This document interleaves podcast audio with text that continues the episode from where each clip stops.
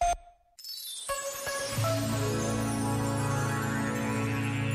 Escreveu o filósofo Schopenhauer.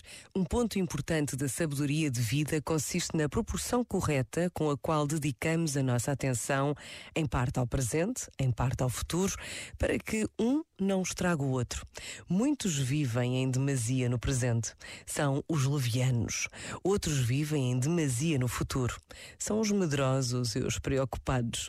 É raro alguém manter com exatidão a justa medida. Este momento está disponível em podcast no site e na app.